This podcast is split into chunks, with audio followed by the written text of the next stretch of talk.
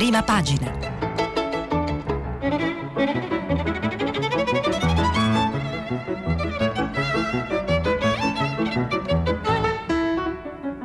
Questa settimana i giornali sono letti e commentati da Alessandro Campi, direttore del trimestrale Rivista di Politica. Per intervenire telefonate al numero verde ottocento zero cinquanta trecentotrentatré. Sms e WhatsApp, anche vocali, al numero tre tre cinque cinque sei tre quattro due nove sei. Alessandro Campi insegna scienza politica e storia delle dottrine politiche all'Università di Perugia. È editorialista dei quotidiani Il Messaggero e Il Mattino. Dirige il trimestrale Rivista di Politica, che ha fondato nel duemiladieci. Nei suoi ultimi libri si è occupato del fenomeno delle congiure nella storia rinascimentale, del complottismo contemporaneo e del ritorno dell'idea di nazione sulla scena internazionale. Di recente ha curato presso l'editore Rubbettino il volume Dopo, come la pandemia può cambiare la politica, l'economia, la comunicazione e le relazioni internazionali.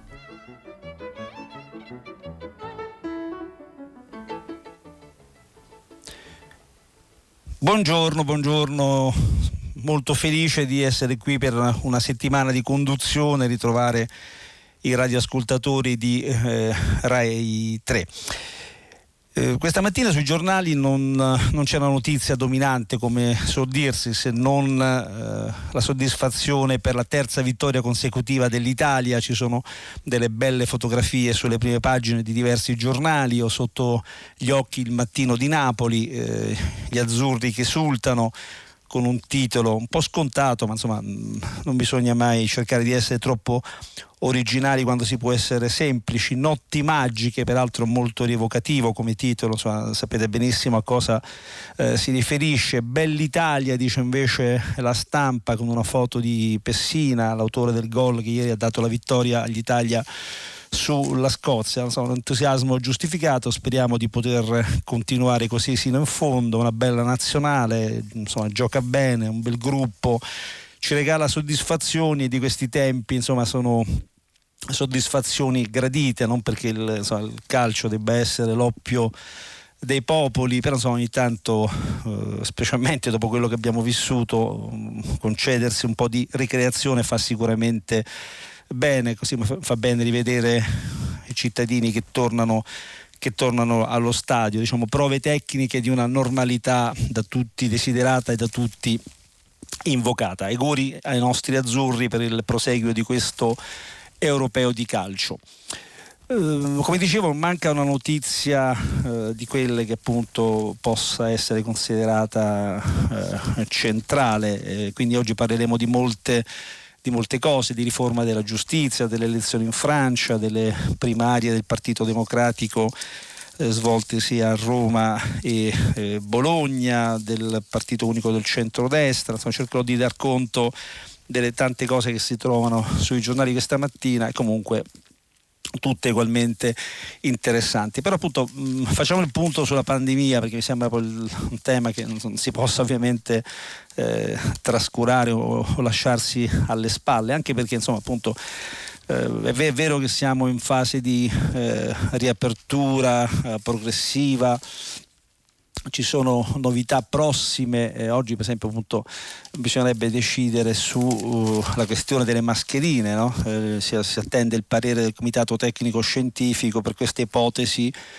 Eh, tale per cui dal ventotto giugno all'aperto si potrebbe rinunciare ad indossare obbligatoriamente, come invece sinora, le mascherine. Um, per chi sia interessato a diciamo, un, una messa a fuoco molto puntuale di quello che sta accadendo, consiglio la lettura che stamattina al Corriere della Sera, le prime tre pagine sono dedicate appunto a questo a questo tema. Cristina Marrone si occupa in particolare delle preoccupazioni legate alla diffusione della variante eh, Delta. L'impressione è che insomma mh, si stiano facendo forse un po' troppi pochi controlli rispetto invece all'allarme che viene dalla comunità scientifica, sulla base soprattutto di quello che sta accadendo in Inghilterra.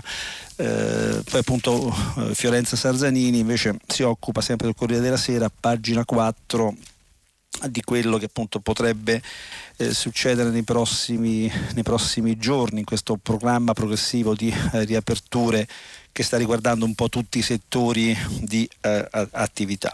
Buone notizie sul fronte del piano eh, vaccinale. C'era stato, come sapete, il pasticcio, come viene definito, di un, legato al, al vaccino Astra Zeneca. Si è andati verso questa formula detta eterologa, che aveva un po', diciamo, bloccato l'andamento del piano vaccinale. Adesso pare che le cose si siano rimesse fortunatamente in sesto, si riesce a garantire le cinquecentomila iniezioni al giorno. Adriana Logroscino sul, sul Corriere della Sera eh, scrive proprio su, eh, su questo, insomma, come quello che sta succedendo su questo versante. Sinora sono state somministrate eh, quarantacinque milioni novecentonovemila dosi, eh, siamo ancora, diciamo, lontani dal target, però insomma l'andamento è buono. Naturalmente queste, diciamo, notizie sicuramente abbastanza confortanti non debbono spingerci, come suol dirsi,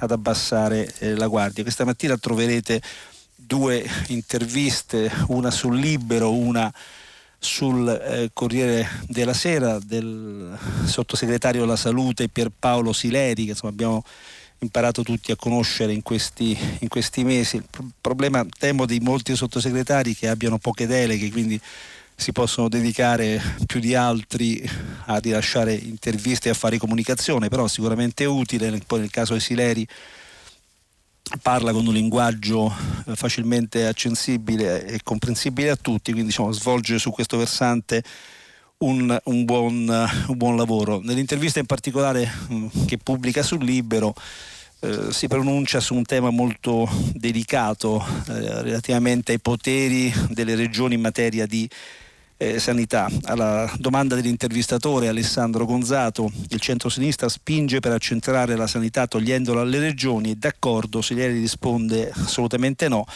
piuttosto serve un ministero più forte che monitori e supporti il lavoro dei territori. Quindi non si tratta, diciamo, di operare eventualmente un riequilibrio dei poteri, visto che in effetti qualcosa in realtà non ha funzionato, anzi forse più di qualcosa in questi mesi nei rapporti tra ministero, diciamo, l'autorità centrale e le, le regioni italiane. Poi naturalmente la questione dei eh, vaccini, insomma, quanto dobbiamo eh, preoccuparci di quello che sta accadendo in alcuni, in alcuni paesi. La domanda: i vaccini sono, efficacemente, sono sufficientemente efficaci contro la variante? Stiamo parlando ovviamente della variante eh, delta o indiana.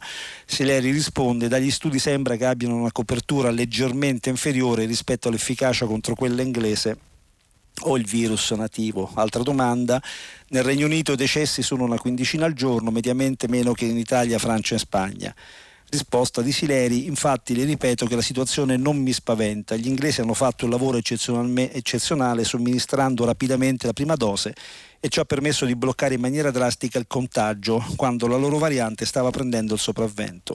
Ora devono accelerare la somministrazione dei eh, richiami. Quindi, diciamo, un moderato ottimismo che però appunto cozza con l'opinione contraria di alcuni altri eh, studiosi, diciamo, ed, ed esperti. In questo caso non uno scienziato in senso eh, medico, ma uno scienziato sociale, quindi abituato a lavorare con, con i numeri. Mi riferisco a Luca eh, Ricolfi, eh, editorialista del, del Messaggero, non so, appunto sociologo, che ha sempre avuto un atteggiamento di grande prudenza, qualcuno dice di eccessivo pessimismo, però insomma la sua posizione merita di essere eh, diciamo, valutata con, con attenzione e magari eh, discussa. Oggi appunto sul Messaggero, sul Mattino, pubblica un, un articolo intitolato "L'arma dei vaccini che potrebbe non bastare", una sorta di warning. La sua eh, preoccupazione qual è? Che insomma si possano ripetere gli errori che abbiamo già commesso lo scorso anno, quindi un eccesso di ottimismo e di euforia che potrebbe farci trascurare i pericoli oggettivi che vengono, numeri alla mano, dal Regno Unito. Leggo qualche brano dal suo editoriale. Premetto che posso sbagliarmi e che il futuro potrebbe rivelarsi, speriamo, più roseo di come io lo immagino. Penso però che non sia opportuno nascondere o minimizzare alcuni dati che stanno emergendo negli ultimi tempi riguardo all'andamento dell'epidemia. Comincio da quel che sta accadendo appunto nel Regno Unito, ossia nel paese europeo più avanti con la vaccinazione. Ebbene, passata l'euforia della riapertura del mese di aprile, da qualche settimana le autorità sono preoccupate perché tutti i principali indicatori dell'andamento dell'epidemia sono in risalita. Negli ultimi quindici giorni sono cresciuti il numero di morti, gli ingressi in terapia intensiva, le ospedalizzazioni, il numero di nuovi casi, il quoziente di positività, nonché il valore di erre ti. Quest'ultimo abbondantemente sopra uno da oltre un mese. In breve, scrive Ricolfi, a dispetto della campagna di vaccinazione più avanzata del continente europeo e nonostante il favore della stagione, ci stiamo avvicinando all'estate, l'epidemia sta rialzando la testa. Che la variante indiana, continua Ricolfi, centri con la ripresa dell'epidemia è confermato anche da quello che sta succedendo in altri paesi, come per esempio il Portogallo, un paese che aveva gestito benissimo l'epidemia inizio anno, ma che nel giro di pochi mesi è divenuto il secondo paese europeo per diffusione della variante Delta, novantasei per cento. Ebbene, in Portogallo, dopo una discesa spettacolare di tutti gli indicatori da febbraio a maggio, da una decina di giorni la tendenza si è invertita. Avete un po' capito il, il tono del, del, dell'articolo, diciamo, è una messa, una messa in guardia, insomma, ci vuole grande prudenza da parte dei cittadini, soprattutto bisogna approntare strumenti di monitoraggio che impediscano, insomma, che eh, ci si ritrovi improvvisamente in una situazione peggiorata dal punto di vista, dal punto di vista sanitario. Che dire in conclusione? Forse semplicemente, scrive appunto Ricolfi, che stiamo ripetendo esattamente gli errori di un anno fa, quando la maggior parte dei paesi occidentali, per rilanciare l'economia, scelsero di assecondare il turismo internazionale, che è benzina sul fuoco di una pandemia. Oggi quell'errore ai nostri governanti, ma anche a noi cittadini comuni, non appare più tale perché questa volta abbiamo i vaccini. Questo è in effetti quello che ci ripetiamo in continuazione. Io penso invece che stiamo facendo male i nostri calcoli, perché è vero che i vaccini abbattono sensibilmente il rischio di ospedalizzazione e di morte per una frazione della popolazione, quella dei pienamente vaccinati, ma è altrettanto vero che i pienamente vaccinati sono solo uno su quattro. E la trasmissibilità del virus è enormemente aumentata rispetto ad un anno fa. E quindi grande attenzione. Di fronte a queste prese di posizione, appunto, non si sa mai se considerarle nel segno del pessimismo, della prudenza oppure del eh, realismo, eh, se sono appunto allarmi in, ingiustificati oppure se sono, diciamo, richiami all'ordine che possono invece rivelarsi, rivelarsi utili. Insomma, rischio di un cambio di, diciamo, di clima nel segno di un'eccessiva euforia probabilmente esiste sul serio, diciamo, prendiamolo come un contributo, un contributo a ragionare tutti insieme, eh, sempre, diciamo, in materia, diciamo, di pandemia, ma un po' tangenzialmente. Mi ha colpito questa mattina sul quotidiano Domani, diretto da eh, Stefano Feltri, eh, l'editoriale di Mario Giro, che pone un problema che è quello degli anziani dimenticati, ma diciamo di nuovo, sapete tutti quanto in questi mesi si sia parlato di quel che è accaduto, insomma, del, nelle erre esse a italiane, il, insomma, il tributo eh, grandissimo di, di, di, di morti e anche di sofferenza che c'è stato soprattutto nella popolazione più anziana. Quello delle erre esse a è un universo un po' tutto eh, a sé. Sul Corriere della Sera Michele Farina traccia anche una mappa, no, di Di questa, di questa rete, diciamo, assistenziale, chiamiamola così. Le erre esse a in Italia sono, erre esse a sta appunto per residenze sanitarie assistenziali, insomma strutture di cura per, per gli anziani, sono quasi ottomila. Il dato confortante è che il novantacinque per cento ad oggi dei residenti nelle erre esse a siano vaccinati e, e, e appunto è inutile ricordare però quanti purtroppo Eh, anziani sono morti all'interno di queste strutture.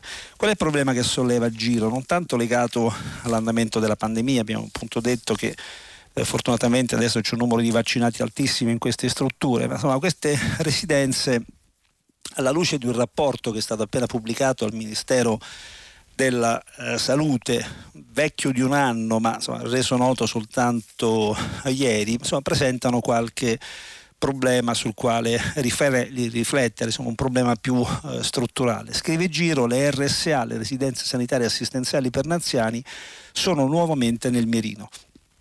Questa volta, come dicevo, è un rapporto del Ministero della Salute a mettere in rilievo l'aspetto nutrizionale degli anziani in Italia. Dopo aver esaminato quasi duecentocinquanta studi scientifici che hanno valutato il livello di alimentazione di circa centodiecimila anziani, i risultati sono inquietanti, scrive Giro. Un grado di malnutrizione preoccupante concerne il tre quattro per cento degli anziani che vivono a casa loro, ma si innalza fino al settanta per cento per quelli posti in strutture di lungodegenza e nel R S A. I dati del Ministero confermano quello che molti testimoni denunciano da tempo, e cioè che nelle R S A si mangia male poco, si beve ancor meno e il risultato sono continui casi di disidratazione e malnutrizione che indeboliscono gli anziani e li condannano ad essere più facilmente preda di gravi malattie. Certamente non è così ovunque, ma si tratta di un trend generalizzato e purtroppo assai esteso. Il rapporto del Ministero, appunto messo online soltanto ora ma vecchio di un anno, evidenzia la mancanza di una sorveglianza nutrizionale per gli anziani, anche se la produzione scientifica sul tema è considerevolmente aumentata negli ultimi anni. Il testo del tavolo tecnico denuncia anche una scarsa attenzione dei media a tali fenomeni ed una carenza sistematica di formazione del personale eh, sanitario. Potrebbe sembrare un argomento minore, ma insomma credo che invece non lo sia eh, affatto. Cambiamo decisamente eh, registro. Eh, ha moltissimo colpito tutti noi eh, la vicenda di Saman Abbas, la ragazza pakistana di diciotto anni eh, sparita nella notte fra il trenta aprile e il primo maggio, eh, presumibilmente uccisa. La novità è eh, che eh, un cugino, anzi perdono, il fratello, durante l'interrogatorio avrebbe non ammesso l'uccisione della ragazza, però Eh, ha detto agli inquirenti di poter indicare il punto esatto vicino ad una serra in cui mia madre ha affidato Saman a mio zio Danish Asnain. E, insomma, un'immagine terribile, perché appunto questa consegna preluderebbe poi all'uccisione di questa, di questa eh, ragazza. E questa notizia di mh, cronaca, questo punto giudiziario, mi serve per sollevare un problema che è quello appunto eh, capita più volte, è già successo in passato ma si, si, si sta riproponendo, il problema di eh, ragazze alle eh, quali vengano, vengono imposti eh, matrimoni eh, in età adolescenziale eh, combinati direttamente dalle famiglie e dai genitori, e quando appunto si cerca di ribellarsi a questa pratica nel segno della mh, tradizione, poi appunto mh, ne possono venire conseguenze anche, anche tragiche. Lo spunto di cronaca eh, di oggi è appunto la denuncia che avrebbe fatto una ragazza in, in, in un tema a scuola, eh, un tema a scuola per sfogarsi, sto leggendo dal Messaggero,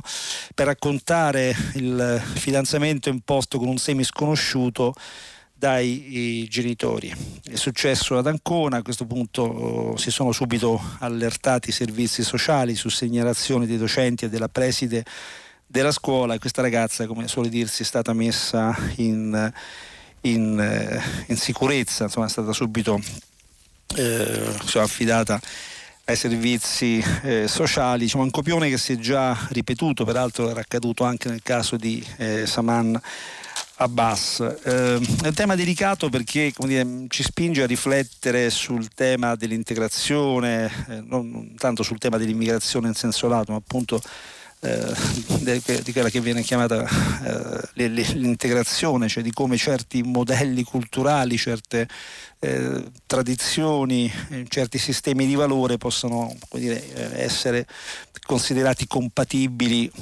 con quelli che insomma caratterizzano le nostre, le nostre società, dove i matrimoni combinati eh, si praticavano, ma insomma, oggi sono considerati una pratica a dir poco In, in disuso. Così non è per alcune, diciamo, eh, minoranze.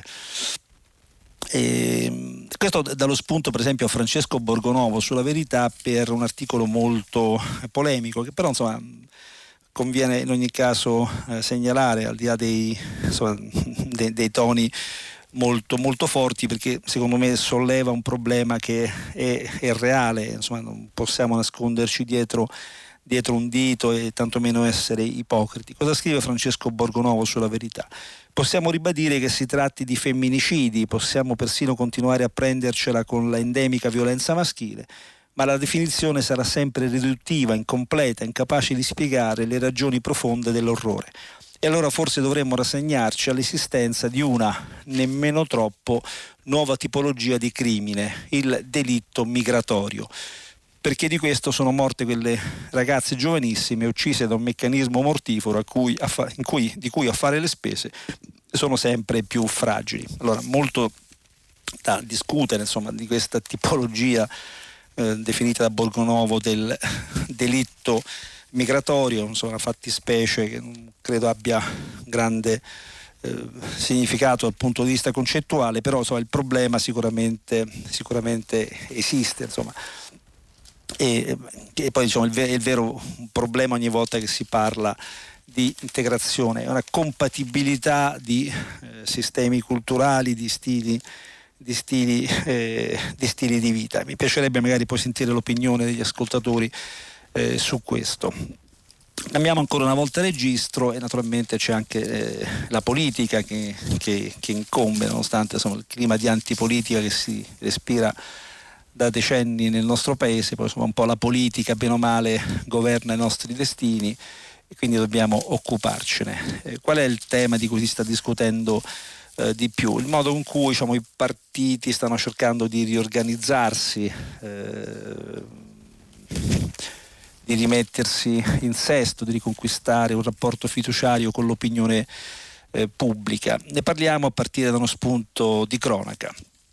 Eh, le primarie. Come sapete ieri si è votato per la scelta di candidati a, uh, alle amministrative in due città importanti come eh, Bologna e Roma. A Roma l'ha spuntata, diciamo in maniera abbastanza scontata, l'ex ministro dell'economia Gualtieri, eh, mentre invece a Bologna eh, c'erano due candidati, l'ha spuntata eh, Lepore, eh, sconfiggendo la candidata Uh, renziana. Però adesso, al di là dei risultati, il problema è l'utilità eh, di, questo, di questo strumento. C'erano insomma, parecchie preoccupazioni sul, sull'afflusso. Ieri Letta ha detto che insomma, i, i quasi cinquantamila, in realtà quarantacinquemila votanti di Roma sono un grande risultato. Sono, spesso si enfatizza il clima festoso di queste Di, queste, di questi appuntamenti. In realtà guardare i commenti del, degli opinionisti, quindi non le opinioni dei diretti interessati, insomma, qualche perplessità su questo strumento eh, viene, viene, viene sollevata, per esempio da eh, Marcello Sorgi sul, sulla Stampa. La sua impressione è che insomma siano primarie non di popolo, come spesso viene enfaticamente detto, ma ormai siano diventate eh, primarie Eh, di eh, apparati, scrive Marcello Sorgi, per essere una festa della, della democrazia e della partecipazione, come l'ha definita eh, Enrico Letta, il nuovo segretario del Partito Democratico, le manca qualcosa. A votare, secondo Sorgi, non va che una parte ridotta degli elettori che poi si recano alle urne per le vere elezioni. In compenso è più forte la campagna degli apparati. E questo spiega, secondo l'opinionista della Stampa, da cui sto leggendo, la vittoria scontata a Roma di Gualtieri, il candidato dell'apparato numero uno, quello del P D, e il significato assai relativo dei piazzamenti degli altri, utili in sostanza solo a determinare percentuali che poi saranno fatte valere tra il primo e il secondo turno, per determinare le richieste di assessorati nell'eventuale composizione della giunta in caso di vittoria o di conquista o riconquista del Campidoglio. Quindi appunto eh, c'è un problema di partecipazione. Le primarie sono uno strumento che dovrebbero incentivare la partecipazione dal basso, hanno sicuramente avuto una stagione d'oro. Mario Aiello lo ricorda in un suo articolo sul, sul, sul Messaggero, cosa sono state in passato, i numeri che hanno eh, mosso, e però insomma il trend è discendente, segno che insomma come strumento di rinnovamento dei gruppi dirigenti, come strumento di coinvolgimento dal basso, di rivitalizzazione della politica e dei partiti, funzionano eh, sempre meno, tanto che anche chi in passato ne era stato un grande sostenitore, penso per esempio ad Arturo Parisi, su questo tema ha un po' eh, cambiato, cambiato opinione, ma il problema comunque esiste, insomma, co- come si rinnovano i partiti, come fanno a creare gruppi dirigenti che siano all'altezza della sfida, insomma, il problema di partecipazione che naturalmente non riguarda soltanto l'Italia, tantomeno riguarda soltanto il Partito Democratico, ma mia impressione che comincia a riguardare un po' tutte le grandi democrazie. Prendiamo per esempio la notizia relativa alle elezioni francesi che si sono svolte ieri. Oggi ovviamente tutti i giornali danno grande risalto a questo appuntamento.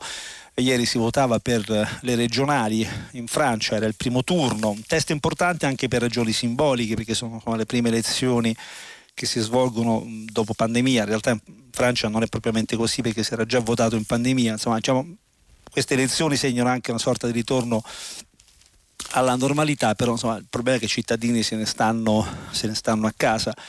Eh, dinanzi a me ancora una volta La Stampa di Torino, eh, Il Fatto Quotidiano, il Corriere eh, della Sera, insomma, tutti enfatizzano soprattutto il dato sull'astensione. Ieri in Francia non ha votato il sessantasei per cento dei eh, francesi, sostanzialmente due, ele- due elettori su tre.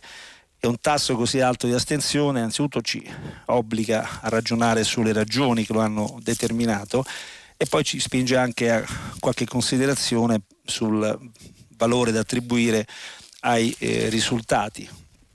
La novità di questo voto sarebbe che non c'è stata la grande avanzata del Rassemblement National di Marine Le Pen, che si è fermata al diciotto virgola cinque, quindi meno rispetto alle attese. C'è stato il tonfo del partito di eh, Emmanuel Macron, la République en Marche. C'è stato il grande ritorno di fiamma dei, della destra conservatrice gollista, che ha ottenuto il ventisette virgola due per cento dei voti, un risultato deludente degli ecologisti, che in Francia avevano un trend ascendente, fermatasi al dodici virgola cinque per cento, e un altro ritorno sulla scena che è quello dei socialisti col diciassette per cento. Il problema è quando vota così poca gente che significato attribuire a questi, a questi risultati. Probabilmente non sono per nulla indicativi degli orientamenti degli elettori. Torna il problema della partecipazione e di come i partiti possono rinnovarsi. Un partito che sta cercando di rinnovarsi in Italia, come sapete, è il Movimento cinque Stelle. C'è grande attesa su quello che farà prossimamente Giuseppe Conte, leader in pectore. Viene rimandata continuamente la presentazione del nuovo statuto. La sua al momento è una leadership più annunciata che, diciamo, effettiva. Oggi su eh, il quotidiano, eh, Il Fatto Quotidiano, c'è un'intervista a eh, Roberto Fico, presidente della Camera, quindi un'intervista per definizione un po' istituzionale, però so, Roberto Fico è anche un, diciamo, un autorevolissimo esponente di quel partito, quindi è interessante sentire la sua opinione. L'intervista di Luca De Carolis, eh, dice Roberto Fico a proposito di quello che attende il Movimento cinque Stelle, che come sapete da mesi è in grandissimo subbuglio. Il Movimento cinque Stelle è sempre cambiato, nel duemilatredici era già molto diverso da quello del duemiladieci, stando al governo abbiamo imparato tante cose, ci abbiamo, e ci abbiamo rimesso sul piano del consenso, ma abbiamo anche realizzato molti punti di programma e ora possiamo soltanto crescere.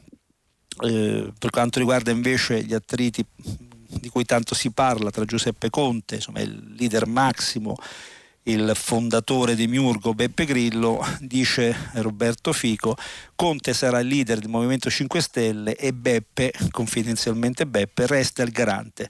Non mi sembrano affatto in contrapposizione, a me francamente sì. C'è una squadra che sta lavorando e se c'è un po' di discussione non può che fare bene.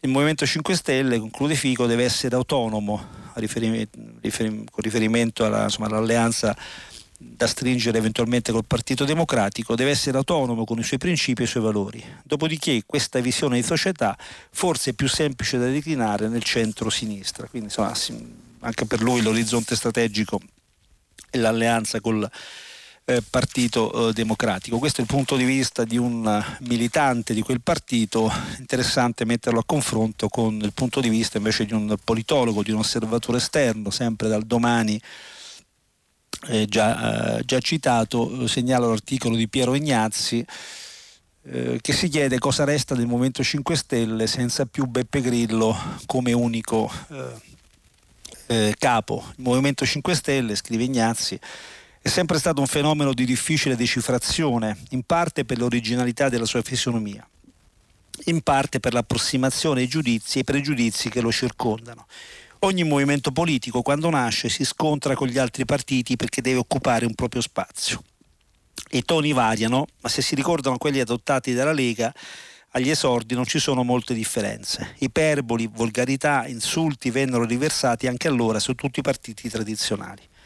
Alle origini Beppe Grillo unisce la sua lunga maieutica ecologista, da cui discendono le cinque Stelle, i beni comuni, i trasporti, internet, riciclo ed energia verde, alla protesta antipolitica. Cavalca lo stesso sentimento esploso ai tempi di Mani Pulite, che all'inizio degli anni duemila trova nuova linfa nelle malversazioni di tanti politici. Poi c'è, diciamo, il secondo eh, cambio, quando uh, si va al, a, al governo. C'è stata la lunga stagione del governo, prima con il Movimento cinque Stelle e poi con il P D, e adesso, diciamo, saremmo alla terza fase secondo Piero Ignazzi, che però coincide anche con un cambio di leadership, una terza mutazione dei cinque Stelle dopo l'ecologismo movimentista orientato a sinistra e l'antipolitica eh, politicamente ubiqua. Eh, ora appunto si annuncia un'esperienza nuova di governo nel segno di un'alleanza potenziale con il Partito Democratico. Il leader è Conte. Conte ha uno stile molto diverso ovviamente da quello di eh, Beppe Grillo, e quindi ne nasce l'interrogativo su cosa possa diventare il Movimento cinque Stelle, quale equilibrio possa trovare tra i suoi temi tradizionali e questa, diciamo, vocazione governista, incarnata molto bene da Luigi Di Maio, ma che insomma è anche nelle corde ovviamente di Giuseppe Conte. Insomma, un travaglio da seguire con grande attenzione, perché ne va anche, diciamo, degli equilibri della politica italiana. Stesso discorso, cambiando schieramento, che può farsi per il centrodestra. Anche qui, insomma, grandi, grandi fermenti, grandi inquietudini e discussioni, eh, segnatamente su un progetto che è stato lanciato da Matteo Salvini, quello di una federazione tra Forza Italia e, eh, e Lega, appunto, ed è poi stato rilanciato da Silvio Berlusconi, in questo caso addirittura con la, l'idea di un partito unico del centrodestra.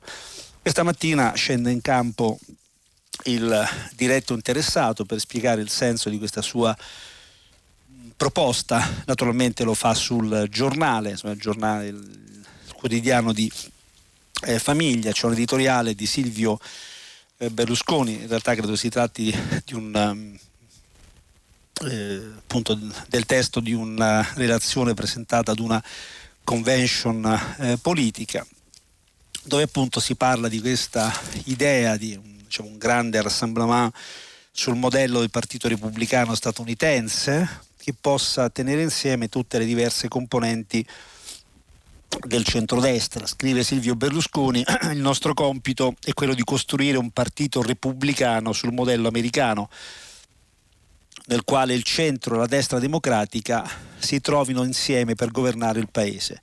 Questa è una condizione indispensabile, non meno dei provvedimenti economici, perché l'Italia possa davvero ripartire. Dunque è un duplice appello quello che rivolgo ai nostri amici del centrodestra, a Matteo Salvini e a Giorgia Meloni. Dobbiamo costruire da qui al venti ventitré quel partito unico che rappresenti la maggioranza degli italiani e che dia stabilità al governo di centrodestra. Quindi, insomma, si dà già per scontato che ci sarà un governo di centrodestra. Per questo nei giorni scorsi ho parlato, e intendo continuare a farlo, del centrodestra italiano. Parlo della costruzione di un unico partito che si candida a governare il paese e via di questo passo. La domanda è se questo progetto, insomma, possa servire a stabilizzare il quadro politico del nostro paese, che effettivamente è a rischio di frammentazione, se possa servire anche a neutralizzare questa competizione a destra tra eh, Giorgia Meloni e Matteo Salvini. In effetti esistono molti precedenti del genere, insomma, in, altri, in altri paesi, non soltanto l'esempio eh, statunitense, insomma, chiedo scusa, dei grandi rassemblement. Eh, sono anche per certi versi, insomma, i conservatori inglesi, lo è il partito gollista in Francia, sono partiti in cui al dunque convivono, diciamo, sensibilità anche molto diverse eh, tra di loro, anche se riconducibili tutti allo stesso campo, liberali, eh, conservatori, in alcuni casi ma anche componenti libertarie. Eh, il problema che personalmente vedo, e anche di questo mi piacerebbe discutere, è se si possa operare cambiamenti del genere in maniera così estemporanea. Tra l'altro ricordiamo che è già successo, no, all'epoca della cosiddetta rivoluzione del, del Predellino. Da lì nacque il Popolo della Libertà, che doveva essere appunto il partito unico del centrodestra, ma insomma, come ricorderete, non andò molto bene come esperimento. Adesso pensare di riproporlo un po' con le stesse modalità, anche, anzi con modalità ancora più effimere ed eccentriche, a colpi di intervista e, e di tweet e di dichiarazioni, senza preparare il terreno in politica, insomma, le cose vanno un po' eh, meditate, insomma, non possono essere estemporanee. Quello che nasce su basi estemporanee poi solitamente non sopravvive. Temo che sia un problema della politica italiana, questo eccesso di estemporaneità. Insomma, ci si alza la mattina, si dice la prima cosa che sembra tatticamente utile, però appunto non, non si va molto lontani, diciamo. C'è un alto tasso di effimero nel dibattito politico del nostro paese. Insomma, nascono e muoiono i partiti con una velocità tale poi da giustificare, diciamo, l'instabilità cronica che caratterizza il nostro paese. Però insomma, eh, senza dare giudizi pre, diciamo, definitivi e prematuri, sarà sicuramente da seguire questo dibattito interno al centrodestra, vedremo quello che produrrà. Il Fatto Quotidiano, e lunedì c'è sempre Marco Travaglio che fa le pulci ai suoi colleghi giornalisti e sistematicamente, diciamo, li, li redarguisce, se non in alcuni casi li bastona in senso ovviamente metaforico. Questa mattina eh, sotto la scure verbale di Travaglio, direttore del quotidiano, cade eh, Mattia Feltri, quindi non Stefano Feltri ma Mattia Feltri, editorialista della Stampa e direttore di Huffington Post Italia.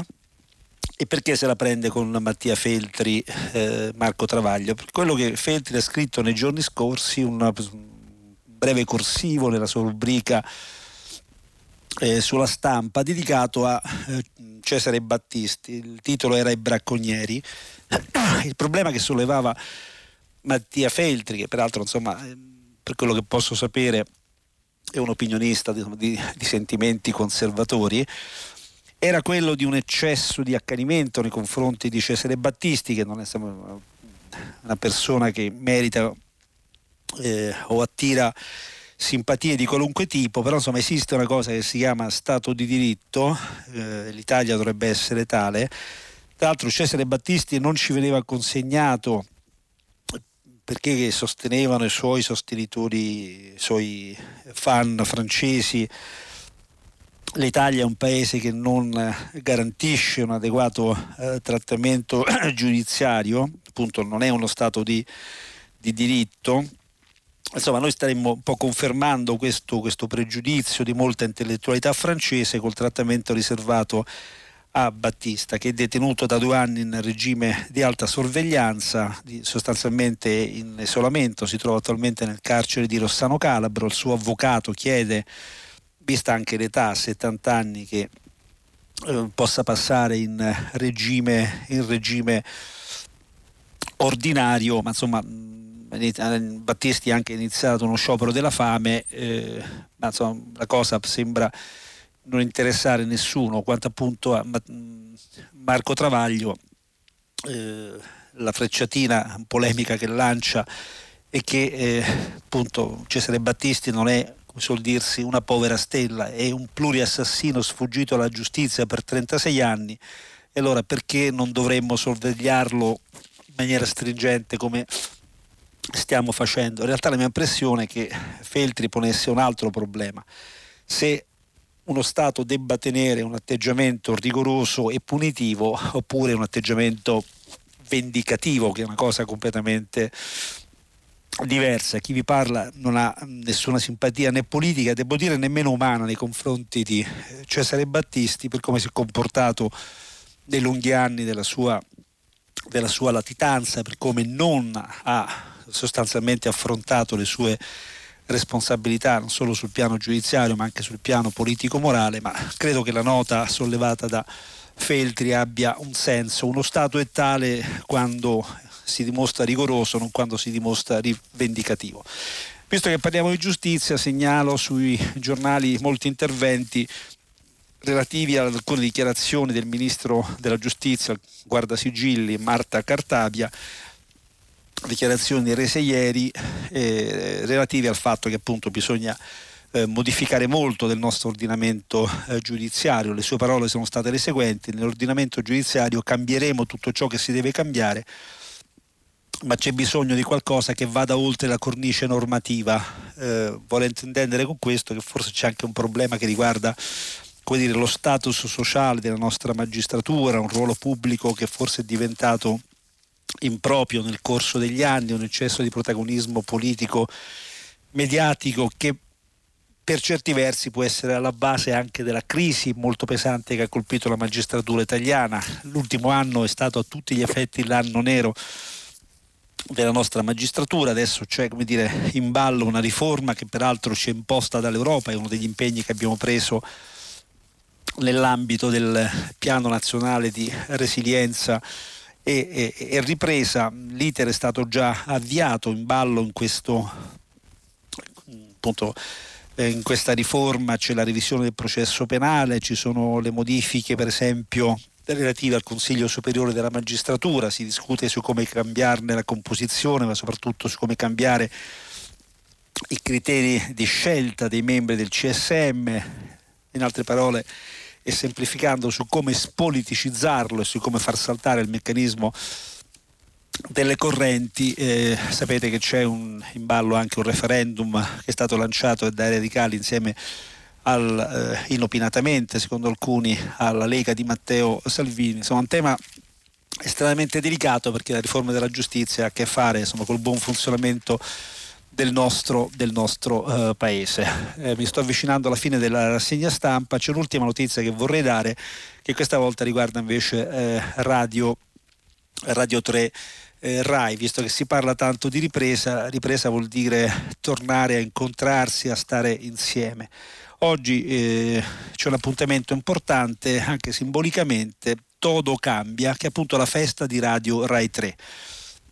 Si torna dal vivo nella mitica, potremmo dire, sala A di Via Asiago. Questo oh, pomeriggio, questo tardo pomeriggio alle diciannove ci sarà un grande incontro all'insegna della musica, del teatro, del cinema e della poesia con molti diciamo, protagonisti eh, di, questa, di questa radio, con molti, con molti ospiti. E, insomma, un appuntamento nel segno del, del ritorno, ritorno alla frequentazione delle sale musicali, dei teatri, dei cinema, insomma, tutto quello che ci è mancato in questo lunghissimo periodo. E Radio tre ha deciso di festeggiare così nel migliore dei modi questo ritorno alla normalità. Finisce così la rassegna stampa, io vi do appuntamento a fra qualche minuto dopo la pubblicità per il filo diretto con gli ascoltatori. A fra poco. Alessandro Campi, direttore del trimestrale Rivista di Politica, ha terminato la lettura dei giornali di oggi. Per intervenire chiamate il numero verde ottocento zero cinquanta trecentotrentatré. Sms e WhatsApp, anche vocali, al numero tre tre cinque cinque sei tre quattro due nove sei. È di più. Molto di più. È di più. Molto di più. La tua firma per l'otto per mille alla Chiesa Cattolica non è mai solo una firma. È di più. Molto di più. otto per mille punto it Chiesa Cattolica. La rivoluzione del futuro! Semini un pixel e in due minuti cresce una foresta digitale! La rivoluzione del futuro! Alle promesse impossibili, in sistemi, abbiamo sempre preferito la costanza dell'evoluzione. Da oltre quaranta anni lavoriamo per darvi il meglio dell'innovazione senza che questo diventi un problema per voi. Le nostre soluzioni sono pensate per semplificare la vostra crescita nel digitale. Sistemi in rete, insieme a voi per lavorare, produrre, creare e innovare. Insieme sistemiamo l'Italia. Insieme per ogni soluzione, anche in cloud. w w w punto sistemi punto com. Bentornati in Maxi Zoo. Ma avete preso crocchette per gatto? Sì, è arrivata Micia! È bellissima! Siamo tutti emozionati! Eh, vi capisco, è successo anche a me. Però, quante crocchette mangia! Metà le mettiamo qui, nel box delle donazioni di Maxi Zoo. Così facciamo felici anche gli animali meno fortunati. Beh, allora, grazie. Buona giornata, Marco. Sai, mamma, le persone che amano gli animali si riconoscono subito. Maxi Zoo, facciamo felici i tuoi animali. Da Conad colleziona la bellezza zero emissioni con la nuova collezione sostenibile Conad firmata Leonardo. Contribuisci anche tu al nostro progetto di salvaguardia ambientale collezionando gli esclusivi prodotti Leonardo. Raccogli i bollini facendo la spesa fino al diciannove settembre. Info e regolamento su leonardo punto conad punto it. Conad, persone oltre le cose. Ogni sera la founder di una startup va a dormire. Poco prima di cadere tra le braccia di Morfeo, un pensiero la risveglia. Domani perderò tutta la giornata in banca. Dimentica questi tormenti. Attiva un conto online su conto punto com, il conto con la Q che fa quadrare i conti. Pensato per P M I e professionisti. Lo apri in un attimo a partire da nove euro al mese e se serve ci contatti e ricevi risposta in quindici minuti. Conto punto com, più di un conto business. Scopri le condizioni su conto punto com. Noi di Conad abbiamo molti modi per starti vicino, come quando pensiamo al tuo benessere. Fino al ventisei giugno trovi tutta la linea di confetture biologiche Conad verso Natura Bio a un euro e novanta a confezione. Così posso stare bene con me stessa e con l'ambiente. Faccio scelte di benessere. Più vicini di così, Conad, persone oltre le cose. Mare, montagna o città? Qualunque sia la tua destinazione, i nostri pet specialist hanno la soluzione per te. Da Arca Planet fino al quattro luglio trovi gli antiparassitari scontati fino al quaranta per cento e cuscineria, guinzaglieria e accessori per viaggiare in sicurezza fino al cinquanta per cento. E se preferisci fare shopping online, scopri le promo su arca planet punto it. Qualunque sia la tua storia, Arca Planet è il tuo store.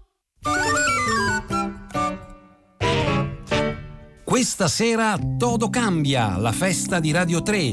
Musica, teatro, cinema e poesia tornano dal vivo nella sala A di Via Asiago. Ginevra Di Marco omaggia Luigi Tenco, Prokofiev e Schubert con il Quartetto di Cremona, la tromba jazz di Enrico Rava e gli ospiti di Hollywood Party, Gioachino Rossini e Ella Fitzgerald a Tutta l'umanità ne parla, la poesia con Maria Grazia Calandrone, il teatro con Umberto Orsini. Anche in diretta video sul nostro sito e su Rai Play dalle diciannove alle ventitré e trenta Todo Cambia, la festa di Radio tre. Musica, teatro, cinema e poesia tornano dal vivo nella sala A di Via Asiago. Ho lavorato cinquanta anni per il cinema, ho dipinto sogni.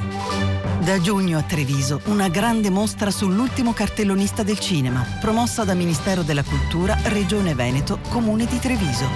Renato Casaro, l'ultimo cartellonista del cinema. Informazioni su viva ticket punto com. Si apre adesso il filo diretto di Prima Pagina.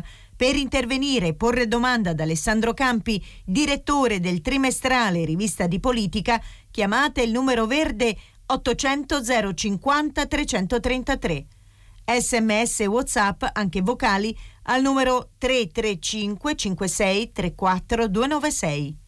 La trasmissione si può ascoltare, riascoltare e scaricare in podcast sul sito di Radio tre e sull'applicazione Rai Play Radio.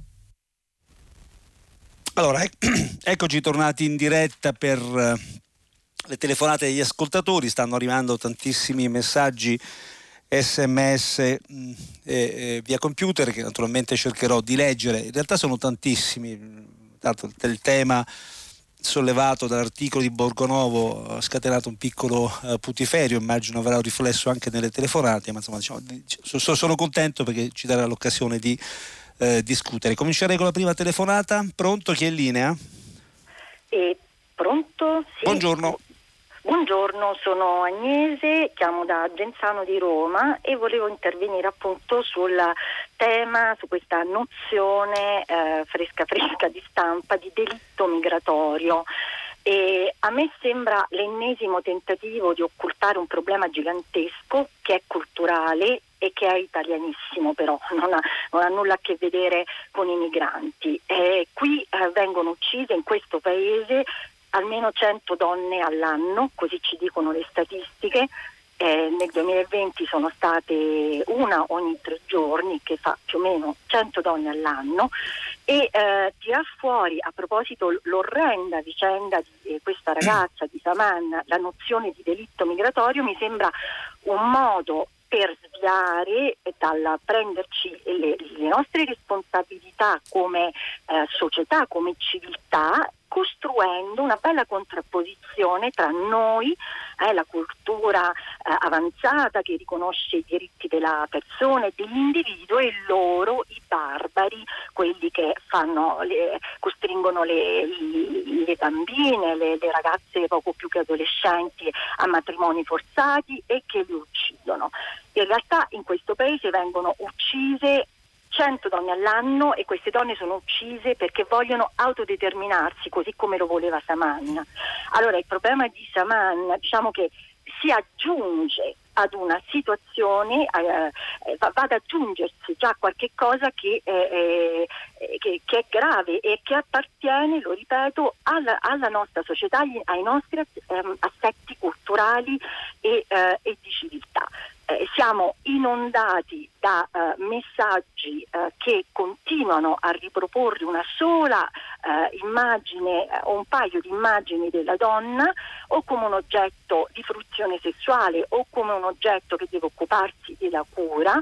Non c'è verso di uh, uh, scardinare queste cose, vengono riprodotte uh, uh, nella, attraverso la televisione, attraverso tutti i mass media, la pubblicità, i messaggi sui social, e quando una donna decide uh, di uh, autodeterminarsi va incontro alla violenza psicologica, fisica, fino alla morte, così come è successo a Saman.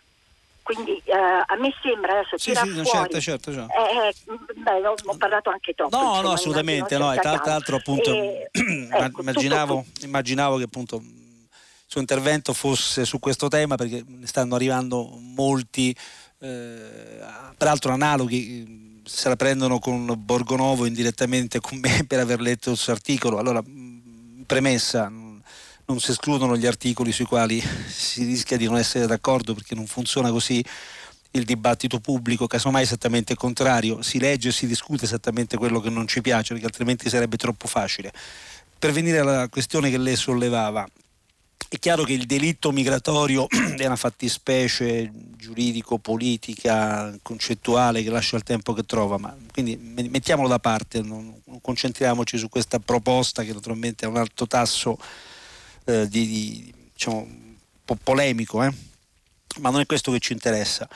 Eh, la, la questione è se eh, queste particolari vicende possano essere fatte rientrare, come lei suggerisce, all'interno della categoria più generale, ahimè, dei, del, del femminicidio, quindi insomma, de, delle violenze che si consumano contro le donne, soprattutto quando queste ultime eh, provano ad autodeterminarsi, ad uscire quindi dagli stereotipi che culturalmente E ci accompagnano e che abbiamo interiorizzato, e come lei diceva che sarebbero poi la vera ragione di queste reazioni spesso estremamente violente.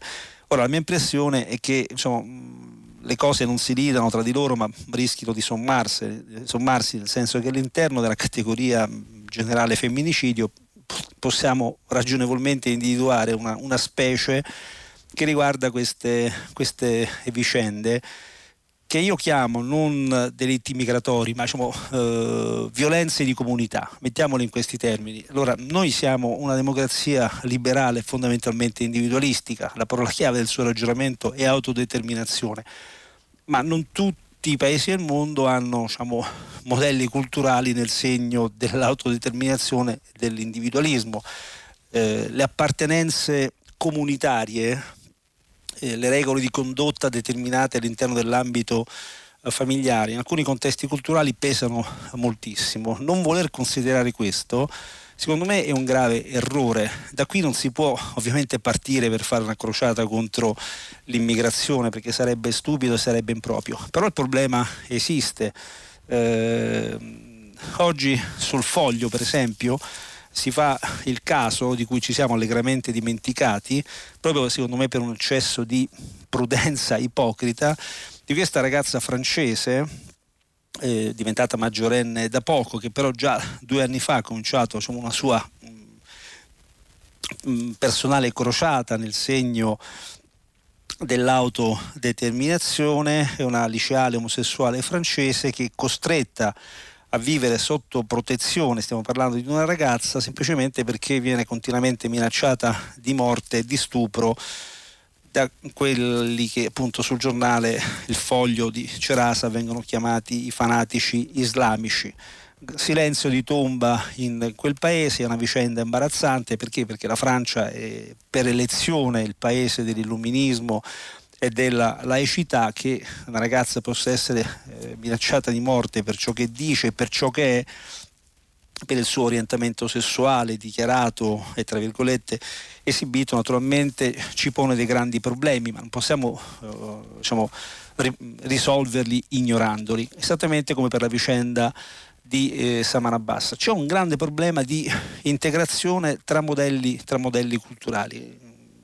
Delitti come questi, violenze come queste nascono spesso in ambito familiare. Tra l'altro la dinamica stessa dell'uccisione, ormai abbastanza eh, data per scontata, ahimè, di questa ragazza lo, lo dimostra, no? La madre consegna alla figlia allo zio, c'è anche un elemento quasi sacrificale che però si spiega soltanto sì nella logica della violenza contro le donne, però anche nel, nell'economia, direi, di questo, di questo modo di vivere l'appartenenza familiare secondo codici d'onore molto rigorosi. Ci sono anche degli elementi di arcaismo che, per essere stati anche parte della nostra, della nostra cultura in passato, anche nel nostro paese si praticavano un tempo I matrimoni, i matrimoni combinati. Adesso ci sembrano fantasmi che ritornano e non vogliamo affrontarli. Io semplicemente questo tema volevo sollevare leggendo quell'articolo e non altri. Quindi meno ipocrisia su questi temi, eh, però al tempo stesso nessuna crociata contro l'immigrazione.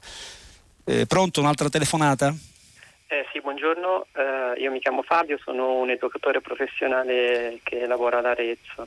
Buongiorno eh, Fabio. Buongiorno, eh, mi insisto anch'io sul, un po' sul dibattito delle, delle culture dei popoli che arrivano, ehm, spiegando brevemente no, quella è stata la mia esperienza sì. di gestione di due case di, di migranti dal duemilaquindici al duemiladiciannove, eh, du, durante il, bisogna specificarlo, prima del, poi del decreto Salvini, quindi con, con grandi anche risorse, eh, stati anni in, molto intensi, li ho... ho puntato molto a un'integrazione culturale portata. E eh, appunto di... ci dica della sua esperienza.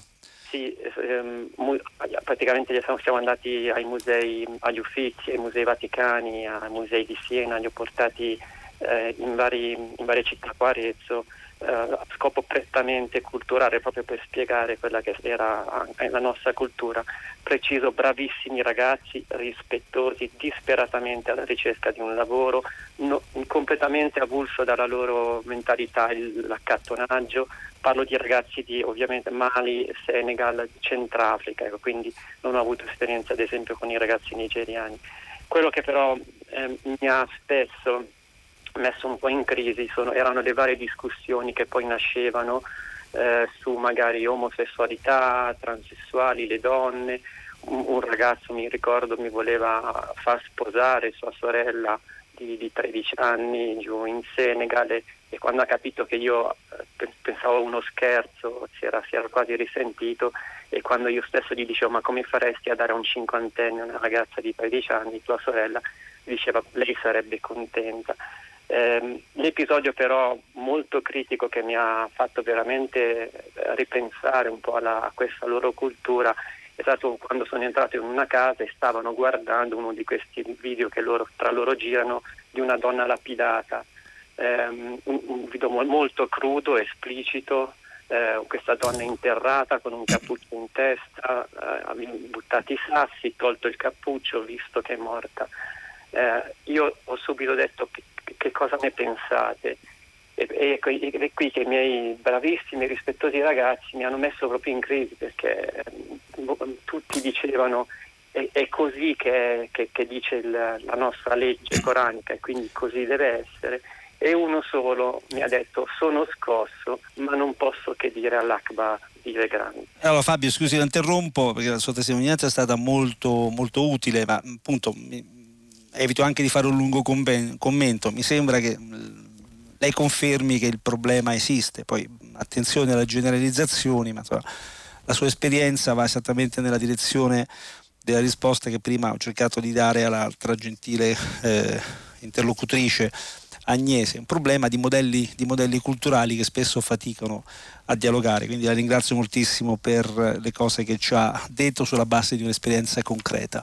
Eh, pronto, un'altra telefonata? Buongiorno professore, io sono Graziella, chiamo da Padova.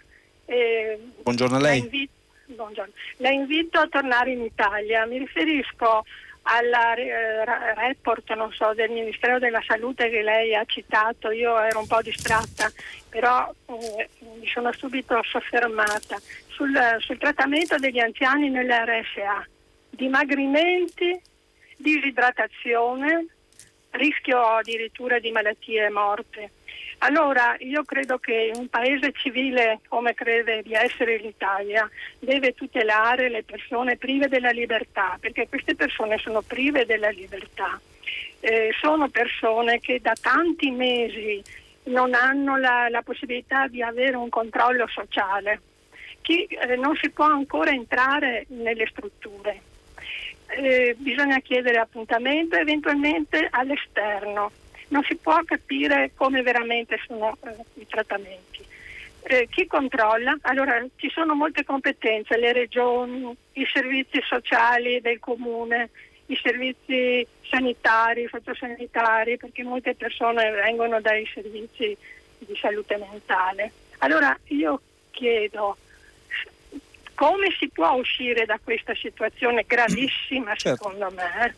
Perché ci sono persone là dentro che non hanno, sono fragili, non hanno la loro autonoma possibilità di difesa, dipendono spesso da amministratori di sostegno, non si sa se effettivamente il loro ricovero sia giustificato. Certo, certo, io sono certo. indignata di no, questa no, no, cosa. Ma io guardi, ho, le, ho letto di proposito quest'articolo perché tutto mi aveva colpito, ma poi insomma, in questo caso pensavo e penso che insomma, sollevasse un problema molto molto serio e peraltro senza nessun intendimento Eh, polemico. Noi abbiamo parlato tantissimo della condizione degli anziani nelle erre esse a in questo anno e mezzo, era un universo un po', un po', un po' dimenticato, tutti sapevano che esisteva, però nessuno poi si era mai chiesto appunto come venisse eh, gestito, se ci fossero del, insomma, delle, delle problematicità. In realtà sono venute fuori drammaticamente in occasione della pandemia, però questo rapporto che eh, è stato commentato da Giro sul Domani eh, in realtà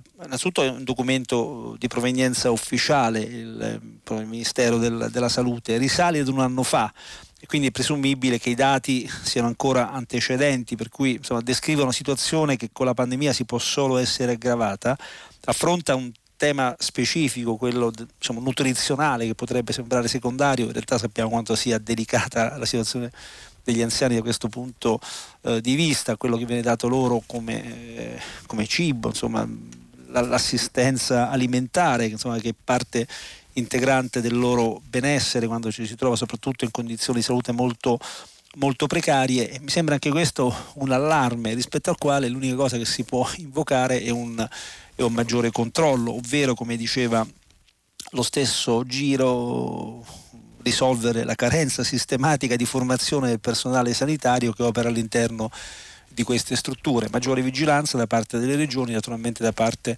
dello stesso Ministero. Peraltro le telefonate che stanno arrivando, ma anche i messaggi, vanno tutti in questa direzione. Ce ne sono un paio che ahimè purtroppo non sono firmati, vi invito a farlo ogni volta, che dicono: confermo quanto scritto sull'aspetto nutrizionale per gli anziani nelle erre esse a, cioè, esiste una carenza sistematica di formazione del personale, c'è da ripensare Il, eh, il sistema.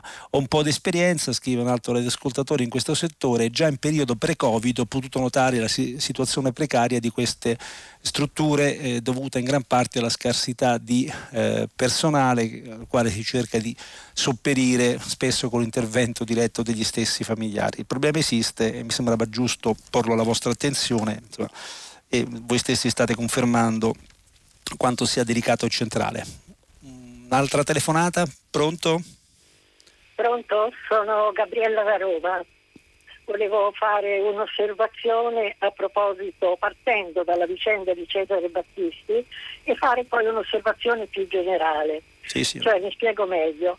Io penso che ci sia poca memoria, cioè tutti siamo, sono, non lo so, pronti a commuoverci, a sdegnarci subito dopo un crimine, un attentato, un omicidio. Naturalmente poi diventiamo, dopo un po' di tempo, si diventa terribilmente comprensivi, umani, tolleranti, pronti a giustificare e a criticare se c'è una punizione adeguata. Questo naturalmente perché quando il crimine non coinvolge direttamente noi, i nostri familiari, i nostri amici, allora ecco che si diventa tolleranti. Ora, solo di sinistra, questo è secondario, però non mi piace un certo atteggiamento ideologico alla Mitterrand, e cioè quando qualcuno commette un crimine va punito adeguatamente, severamente.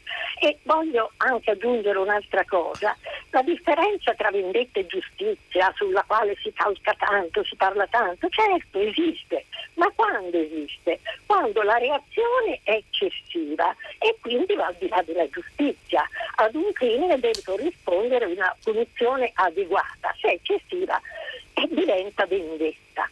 Ma premesso questo, il desiderio, la pretesa che venga punito un criminale è giusto, è un desiderio giustissimo, umano, per cui va accettato, va accettato. Guardi, um, sì, io potrei anche essere d'accordo, però forse dobbiamo un po' capirci, per esempio su quello che ha scritto Mattia Feltri. Qui non si tratta di fare una campagna per la liberazione di Cesare Battisti, magari motivata da ragioni umanitarie, poveretto, a settanta anni, ormai sono passati trentacinque anni da delitti che ha commesso, perché tenerlo in carcere? Nell'articolo di Feltri, e poi nella mia personale posizione, non c'è assolutamente nulla del genere. Stiamo parlando di una cosa completamente diversa, eh, cioè che in questo momento, quello che mi risulta, magari qualcuno mi smentirà, Battisti è, diciamo, il regime che viene definito di alta sorveglianza, eh, sostanzialmente in isolamento. Si trova nel carcere calabrese di Rossano Calabro, in una sezione riservata ai terroristi islamici, come scriveva appunto, ricordava Feltri. Tra le misure cautelative c'è anche la proibizione della classica ora d'aria, quella che solitamente non si nega a nessun a nessun detenuto. Uh, l'idea è che probabilmente bisognerebbe valutare il passaggio da un regime di alta sorveglianza come quello attualmente assegnato a Battisti a un regime diverso, quindi nessuna scarcerazione, nessun moto di pietà. Ho già espresso anche, insomma, in maniera forte il mio personale atteggiamento nei confronti di Battista, che È, è molto negativo per tutto quello che ha fatto, ha rappresentato. Lasciamo perdere poi la dottrina Mitterrand e l'atteggiamento di certa intellettualità francese a dir poco supponente nei confronti del, dell'Italia, ma tutto questo non sposta di una virgola il fatto che uno Stato possa essere severo senza essere inutilmente eh, appunto vendicativo, cioè senza doversi per forza atteggiare a eh, A, a forme che, che non sono quelle tipiche di uno Stato, di uno Stato di diritto. Insomma, qui ovviamente oscilliamo tra il perdonismo e un, un rigore verbale, no? Appunto, ogni tanto si dice bisogna metterlo in galera e buttare la chiave, lo, lo dice qualche politico. Non è questo l'atteggiamento di un paese serio. Il rigore è un'altra cosa, il rigore è un'altra è un'altra cosa, e quello che si sta invocando nei confronti di Battisti è un rigore tipico da Stato di diritto, che è una cosa diversa da quella che probabilmente lei imputava a Feltri e indirettamente a me. Pronto, ci sono altre telefonate? Sicuramente sì. Sì, buongiorno direttore. Buongiorno. Sono, Giova- sono Giovanni da Venezia. Signor Giovanni, buongiorno a lei. Salve. Buongiorno. Vorrei tornare sulla vicenda abbastanza drammatica e difficile che vive il settore della logistica. Sì. E per porre due questioni, un settore tra l'altro che è destinato ad espandersi e che, no, e che è stato sottovalutato anche per governarlo in qualche modo. Le questioni che le pongo sono due. La prima è di ritrovare in qualche maniera l'unità tra le organizzazioni sindacali, in particolar modo tra le organizzazioni sindacali confederali e i COBAS. Non si può avere una situazione di scontro tra le organizzazioni che eh, difendono e tutelano i lavoratori. Ci possono essere situazioni diverse di valutazione, ma bisogna trovare il modo di essere uniti e combattere le ingiustizie e difendere il mondo del lavoro e le condizioni contrattuali. Quindi bisogna trovare il modo di farlo. Eh, il muro contro muro tra i sindacati non può esistere, perché si fa il gioco di datori di lavoro irresponsabili. Prima questione. Seconda questione è di avere dopo settanta anni una legge sulla rappresentanza sindacale.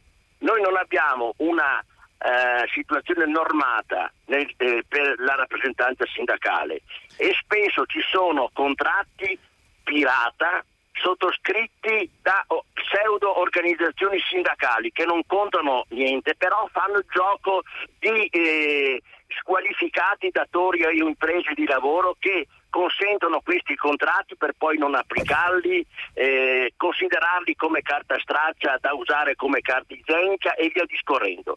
Quindi o si norma questa situazione e ci sono possibilità di farlo con la buona volontà, oppure saremo sempre in una eh, prateria eh, ampia dove ognuno può fare quello che vuole. Il contratto di lavoro è un sacrosanto eh, diritto dovere per entrambi, per i datori di lavoro e per i lavoratori, e questi non possono essere considerati carta straccia da prepotenze e atteggiamenti irresponsabili. Quindi bisogna normare le cose e fare in modo che il contratto di lavoro e le condizioni, anche se magari Perfetto. minime, siano rispettate. Questo è il grande punto da affrontare. Perfetto. Senta, naturalmente insomma, aderisco alla sua richiesta e la condivido. L'unica cosa che vorrei fare è un po' contestualizzarla a beneficio dei radioascoltatori, perché immagino il suo ragionamento, questo invito all'unità eh, sindacale, la legge sulla rappresentanza sindacale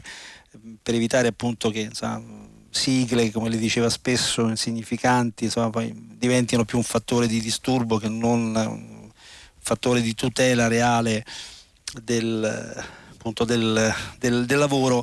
Eh, vanno inquadrati all'interno della notizia di cronaca di qualche giorno fa, cioè il sindacalista travolto e ucciso durante una manifestazione, eh, un camionista che ha forzato il blocco. Stiamo parlando di eh, Abil eh, Belakdim, vado un po' a memoria, insomma, di origine marocchina, insomma, nemmeno, nemmeno quarantenne, esponente proprio dei Cobas del, del, del Novarese. Insomma, una vicenda tragica, perché poi insomma il camionista a sua volta eh, è un lavoratore, insomma, sono venute fuori molte questioni legate poi a, a questo settore particolare strategico che, che della logistica, i contratti che un po' lo governano, quindi insomma eh, era questo lo sfondo che ha stimolato la sua riflessione eh, sulla quale ovviamente, sulla quale ovviamente eh, convergo, quindi ringrazio il signor Giovanni per il suo intervento. Eh, ci sono altri, altre telefonate? Eh, buongiorno Salvatore. Signor Salvatore, buongiorno a lei. Salve. E io sono un cittadino che chiama dalla provincia di Reggio Calabria, dalla Calabria. Salve. Eh, ho circa cinquantacinque anni e mi chiedo in continuazione, in merito alla uh, sventura che abbiamo per la sanità in Calabria, eh, io forse eh, avrò pure delle colpe, perché bene o male eh, diciamo cinquanta anni. Eh, forse mi dovevo impegnare un pochettino di più per risolvere questo problema, anche politicamente parlando, della sanità calabrese.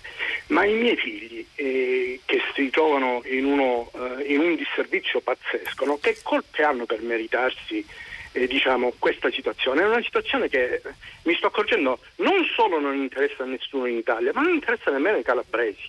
E io non, non, non, ho, non ho sentito... Eh, all'eccezione di quando ci stanno proprio delle calamità eccezionali, non ho sentito una parola da parte del nostro Presidente Draghi per quanto riguarda questa situazione, e tantomeno una sola parola da, da parte del Presidente della Repubblica. Cioè, questa terra dovrà far parte di questa nazione, altrimenti abbandonatela completamente. Cioè, non so, andremo a finire con la Libia, andremo a finire con la Somalia. Cioè, la situazione è triste e tragica. Io sono... Eh, Sono, ma sono disperato, ma sa perché sono disperato? Perché sto seguendo che si sta preparando la, eh, l'ennesima campagna elettorale in Calabria e i partiti sia a destra che a sinistra saranno rappresentati o dai parenti o dai figli eh, di quella sanità privata che ha presentato le fatture eh, doppie, se le fatte pagare due volte dallo Stato, adesso sono sotto processo, ma questi andranno a rappresentare per l'ennesima volta la classe politica calabrese. Allora, è una vergogna, è una vergogna. Sì, sì, è anche il suo un po' un grido di dolore che raccolgo. Io tra l'altro sono son, son nato in Calabria, quindi insomma l'abbandono in cui si trova questa regione, ma chiaramente non da oggi, insomma, mi addolora uh, profondamente, insomma, una regione dalla quale si tende, direi anche giustamente, a, a scappare se si hanno un minimo di ambizioni, se non si vuole restare prigionieri di un sistema sociale che spesso riesce rischia di essere soffocante, molto segnato dalla corruzione. Che dire, non se ne parla, in realtà se ne parla. Adesso, della sanità calabrese si è detto tutto il male possibile riguardo il fatto che sia, insomma, commissariata, che abbia accumulato, accumulato nel corso degli anni dei passivi, dei passivi straordinari. Lei ha ricordato appunto le vicende processuali che l'hanno riguardata. Detto questo, sì, può intervenire anche il Capo dello Stato, può inter... cosa che può... un po' sembrerebbe forse impropria, può intervenire il Presidente del Consiglio, il problema è che devono intervenire i cittadini. Adesso c'è l'occasione delle prossime elezioni regionali, so perfettamente quanto sia radicato in Calabria il voto eh, eh, di scambio, quanto controllo ci sia anche da parte della criminalità organizzata, ma chi può liberamente il diritto di voto lo eserciti al meglio per cercare di individuare politici che abbiano un crisma diverso dal, dall'essere parte di un clan familiare, se non peggio di qualche clan eh, malavitoso. Dopodiché, insomma, l'attenzione della comunità nazionale mi sembra, mi sembra esserci. Ripeto, c'è, c'è un abbandono della Calabria ad opera purtroppo spesso degli stessi, degli stessi eh, calabresi. Tra l'altro sono processi di lungo, di lungo periodo, insomma non è facile invertire questi trend sociali che poi sono anche trend culturali, trend demografici, quindi francamente io non ho, non ho una ricetta. Io faccio parte di coloro che a un certo punto hanno lasciato la Calabria, sono andati a studiare altrove e non sono, e non sono più tornati. Mi rendo conto che non è un bellissimo esempio, eh, peraltro non sono il solo. Spero anch'io che un giorno, insomma, le cose possano, possano cambiare, ma insomma, debbono partire dal basso questi processi di cambiamento, però insomma, mi risulta anche che in Calabria ci siano molte realtà associative, anche giovanili, che insomma, il problema se lo pongono e stanno cercando di, di reagire, e mi auguro, insomma, che il trend possa invertire. Cominciamo con le prossime elezioni, scegliete, la metto così un po' paternalisticamente, politici all'altezza. Pronto? Pronto? Buongiorno. Eh, buongiorno, io mi chiamo Paola e telefono da Pisa per eh, fare una domanda rispetto ai problemi trattati precedentemente, forse di peso irrisorio, però che ha un suo valore, penso simbolico. Cioè, eh, sono rimasta molto perplessa nel vedere che la nostra nazionale eh, di calcio eh, non ha eh, sentito l'impulso di associarsi in modo completo al gesto simbolico di protesta contro il razzismo che è stato suggerito ieri dal, dal Galles durante la partita della nazionale. Mi chiedo se, visto che anche in queste partite, insomma, c'è molto di simbolico, ogni gesto ha il suo valore, non fosse il caso di avere un po' più di generosità, di centellinare di meno la propria eh, solidarietà su questi temi. Sì, guardi, a dimostrazione di quanto possa essere vario il mondo, io, io la penso esattamente al contrario, nel senso che, insomma, che non si siano associati a quella che, diciamo, è diventata anche una coreografia un po' conformista. Non credo che sia veramente questo il modo migliore per combattere il razzismo. Tra l'altro, insomma, prendere esempio da, da, da, da ricchi eh, e miliardari sportivi che pensano eventualmente di, come dire, rifarsi un'anima facendo battaglie che appunto sono sì simboliche, come dice lei, ma rischiano di essere veramente, veramente tali. Io ci vedo anche, ripeto, un tasso altissimo di, di, di conformismo, poi diventano eh, mode, forme di rappresentazione eh, mediatica che non sono, diciamo, la via maestra per combattere eh, un male che sicuramente esiste, che è quello del, del, del razzismo. Tra l'altro si rischia di, come dire, di trarne una cattiva conseguenza, cioè come se chi non aderisce a quel gesto implicitamente poi condividesse posizioni xenofobe e razziste. Questa è una cosa che mi fa anche un po' arrabbiare, insomma. Chi vuole inginocchiarsi lo faccia, chi, chi, chi non si inginocchia non è un razzista potenziale, quindi attenzione anche a queste semplificazioni e non dare troppo valore a queste forme, diciamo, di, di, di pedagogia mediatica che rischiano poi di lasciare il tempo che trovano, nella misura in cui, ripeto, diventano coreografie nel segno del, del conformismo. Quindi immagini un po' eh, com, come la penso diversamente da lei, ma insomma, diciamo, forse anche questo è il bello. Eh, arrivano tantissimi messaggi. Domenico da Pescara eh, ironizza sul progetto di un partito unico del centrodestra, scrive: un partito repubblicano all'americana, sono già attrezzati, hanno già un Trump. Immagino che riferimento sia ovviamente a uh, uh, Salvini. E poi Flavio Brugnoli da Torino: quanta delusione nei toni di certi commentatori per il fatto che le primarie di Bologna e Roma non sono andate male per il P D, buona giornata.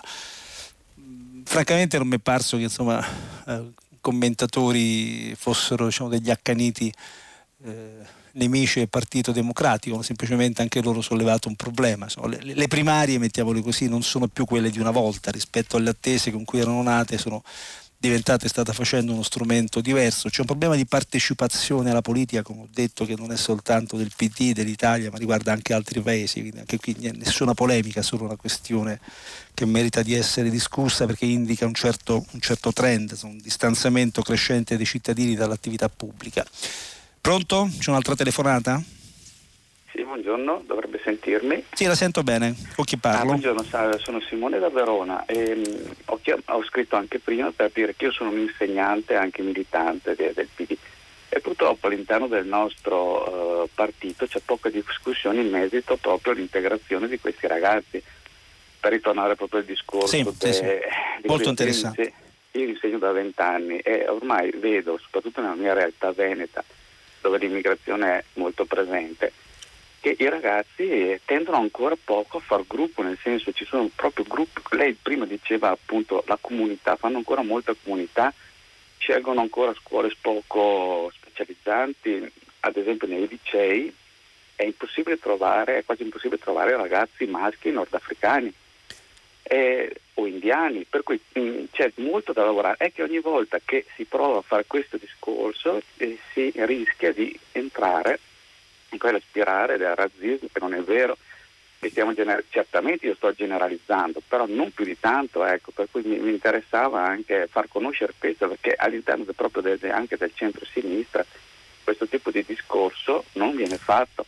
E poi sappiamo cosa poi succede, basta pensare alle balie parigine di qualche anno fa, e ci ha un po' detto cosa, come sarebbe andata la questione. Eh. La ringrazio mia volta per, per questo intervento, ma appunto non fa che confermare quello che ci siamo detti all'inizio. Il problema del multiculturalismo, spesso basato su una falsa e finta e finta integrazione, ma sicuramente ci torneremo. Il problema è che appunto è finito il tempo per le nostre telefonate, quindi devo fermarmi. Dopo il giornale radio Vittorio Giacopini conduce Pagina tre, poi a seguire le novità musicali di Primo Movimento, alle dieci come sempre Tutta la città ne parla, che appunto approfondirà uno dei temi eh, richiamati da voi ascoltatori. Potete ascoltarci sul sito di Radio tre, noi ci sentiamo domani mattina e vi ringrazio per l'ascolto. Un caro saluto a tutti. Alessandro Campi, direttore del trimestrale Rivista di Politica, ha letto e commentato i giornali di oggi. Prima Pagina è un programma a cura di Cristiana Castellotti.